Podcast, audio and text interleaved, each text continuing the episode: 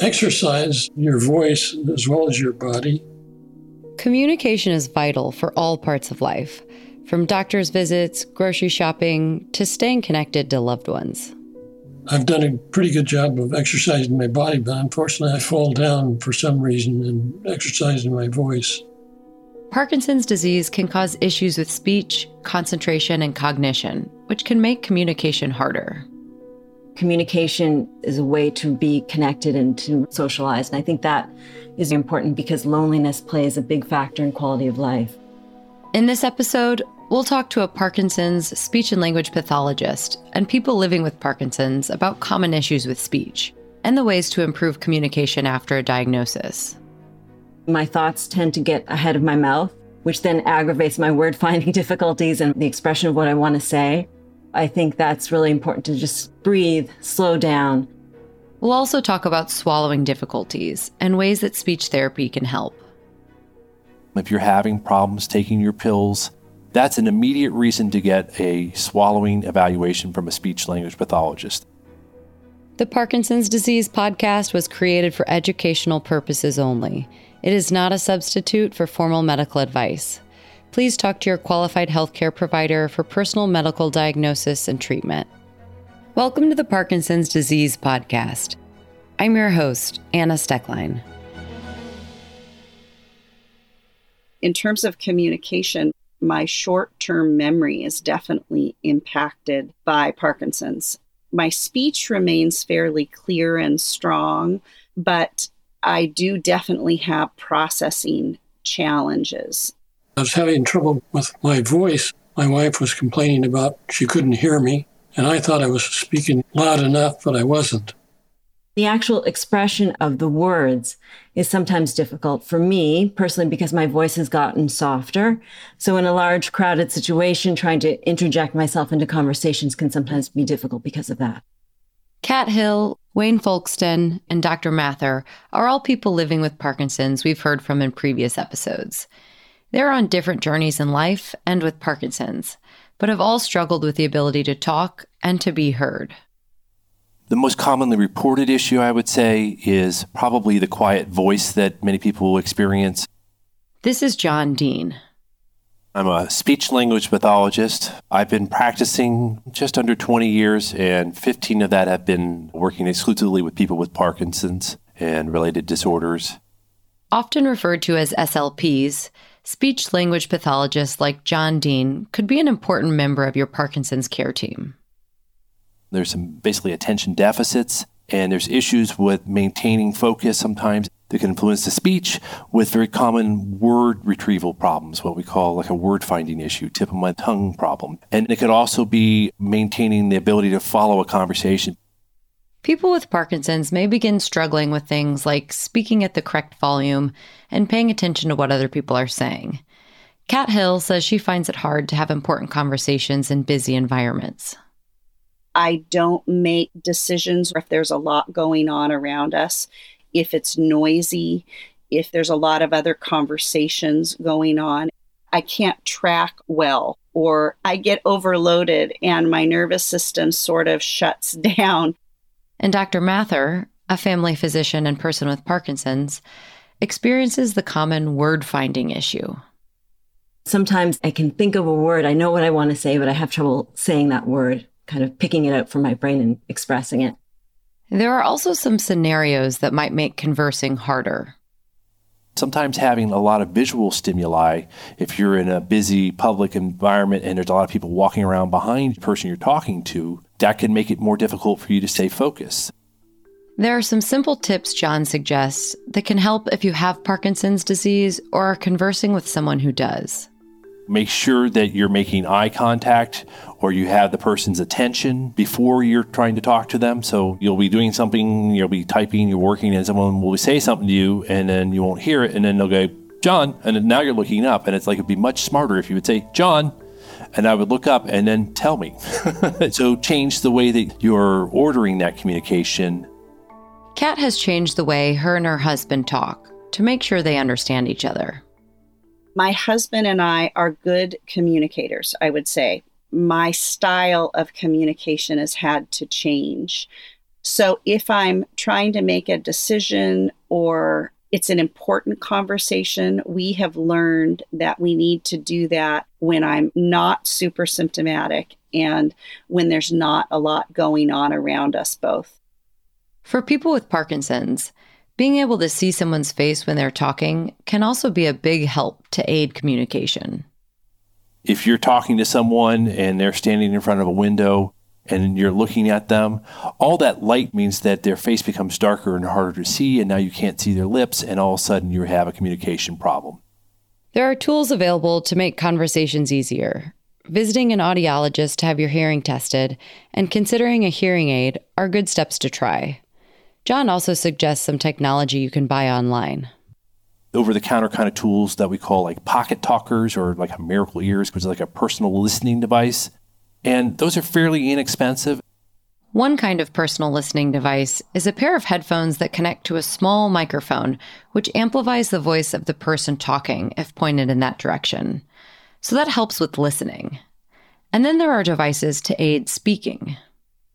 And the flip side of that, they actually make personal amplification devices, which are small battery-operated speakers with a microphone. And I often recommend people use those, especially if they're going to be in a big, loud public environment. Doctor Mather uses the support of people who know her well to help manage conversations in busy environments like weddings or parties. Trying to recruit those that love you and know you, I think, is also very important. If you are in a larger social situation, if you have someone like your partner or friend that knows that you have difficulties in this area, they can perhaps bring you into the conversation a little bit more or prompt people to listen. For specific help with speaking quietly or speaking in just one tone, John recommends a voice training program. That's where L S V T, or there's other programs out there now like Speak Out, the Parkinson's Voice Project. L S V T stands for Lee Silverman Voice Treatment and is named after Lee Silverman, a woman living with Parkinson's. It's a worldwide program that teaches you to recalibrate your voice. When I was first diagnosed, that was one of my symptoms, was I had a weak voice. Wayne Folkestone, who we heard from in previous episodes, completed L S V T at the start of his Parkinson's journey and shares the techniques the program taught him and can teach others too. It's a series of sounds that you make, kind of like singing, high, medium, and low notes, and you try to get a note and hold it as long as you can, because another thing that happens to my voice is that I've run out of wind. I'll start a sentence and I can't finish it without taking another breath. I just had to breathe there. It is an effective program. It takes several weeks, and the improvement is dramatic. At the end of the training, my voice sounds like it used to be. Another way to improve your vocal skills is through singing, and there are Parkinson's-specific choirs across the world. Choirs for Parkinson's are interesting to me because there's a social element as well, and I think that's super valuable.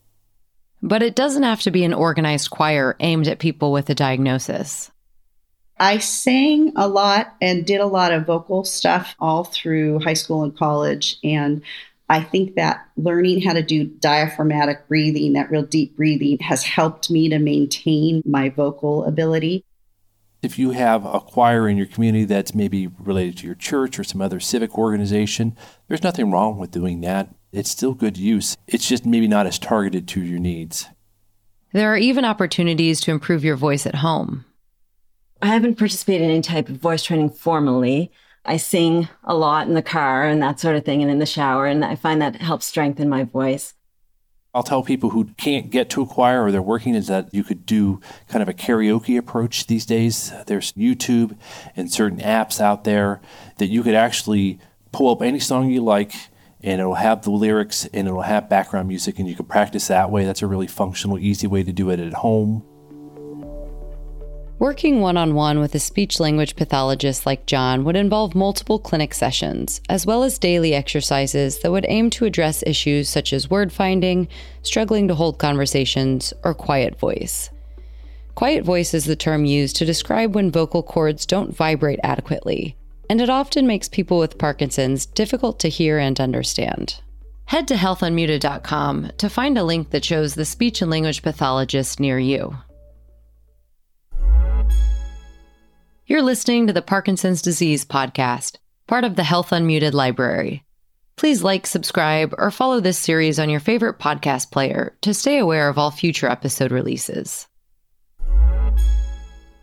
So far, we've talked about some of the speech and communication problems people with Parkinson's might face, and different ways of adapting to them.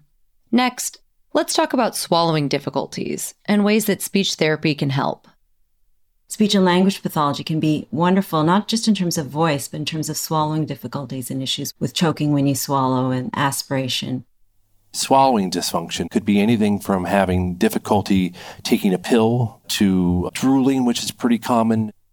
A swallowing assessment is usually carried out by a speech and language pathologist like John.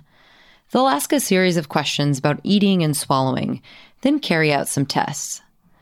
They'll use a video x-ray or an endoscopic exam so that they can observe the swallowing process as the person sips liquid and eats food, and these substances flow from the mouth, down the throat and esophagus, and to the stomach. Parkinson's may lead to slower movement, may mean that there's a timing issue when you're swallowing. The foods that I was having trouble with swallowing were primarily texturally related, so sticky foods, things like cheese or mashed potatoes, I found would get stuck in the back of my throat, and I had to drink water or swallow a few times in order for the food to go down into my stomach. Doctor Mather completed a swallowing assessment by a speech and language pathologist, but they didn't find any particular issues, so advised her to make some small changes at home. Other than the choice of foods, I've become much more aware and much more present when I'm eating. I concentrate more. I try not to talk or get too engrossed in conversation. I take smaller spoonfuls of things. I just try not to rush. And I just really make a really conscious effort to concentrate on the swallowing process. And I have lots of fluids by my side. Since Parkinson's is a progressive disease, it's important to remain aware of any changes to your symptoms over time. The changes that may have happened in your speech or your swallowing may have happened so slowly that you may not be aware of that and you may not recognize it. And so working with a clinician, a speech-language pathologist, you'll get someone with an expert eye.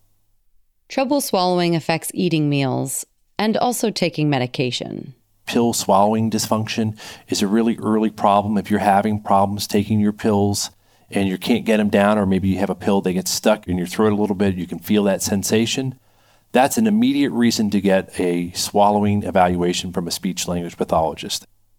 In addition to a swallowing evaluation, John also has a tip for making swallowing pills easier that may surprise you. Most people take pills with water, and it's actually a terrible approach because water is going to go wherever it wants. It's going to go to the path of least resistance, and the pill is small, and it's hard, and it's kind of dry and chalky. You're trying to control this bit of water that goes wherever it wants.